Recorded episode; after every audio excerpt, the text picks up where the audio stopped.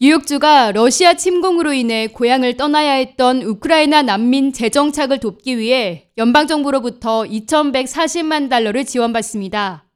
캐시오컬 주지사는 15일 이같이 발표하면서 이 연방자금을 뉴욕의 17개 난민 서비스 제공업체에 전달하고 뉴욕에 거주하는 우크라이나인들의 일시적 정착을 지원할 것이라고 밝혔습니다.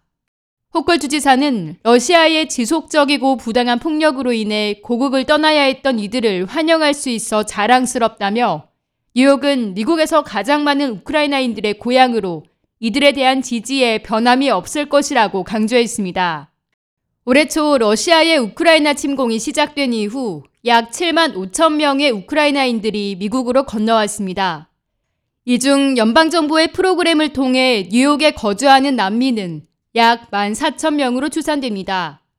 연방정부의 이 프로그램은 난민들 및 그들의 가족이 최대 2년간 미국에 머물 수 있는 경로를 제공했으며 고용 지원, 기술 교육, 제2외국어로서의 영어 교육뿐만 아니라 필요한 경우 주택 및 음식 등을 지원합니다.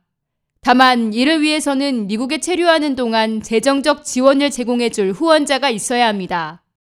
임시장애 지원국의 다니엘 TH 국장은 뉴욕은 오랫동안 박해를 피해 떠나온 전 세계에서 전쟁으로 추방된 이들에게 희망의 등불이었다고 말했습니다.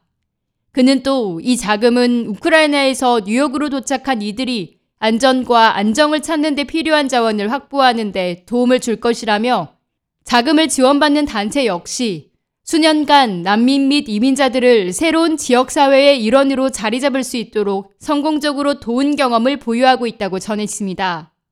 호컬 주지사는 올해 초 주 기관 및 당국에 대해 러시아에서 사업을 지속하는 기업과의 계약을 금지하는 행정명령을 발표한 바 있습니다. 주지사는 지난 2월 모든 국가기관과 당국에 러시아로부터 공적 자금을 회수하고 러시아 기업과의 거래를 중단하라고 지시했으며 3월 초에는 추가적인 블록체인 분석 기술의 조달을 포함해 러시아 제재에 대한 금융서비스국의 조치를 강화했습니다. K-Radio 김유리입니다.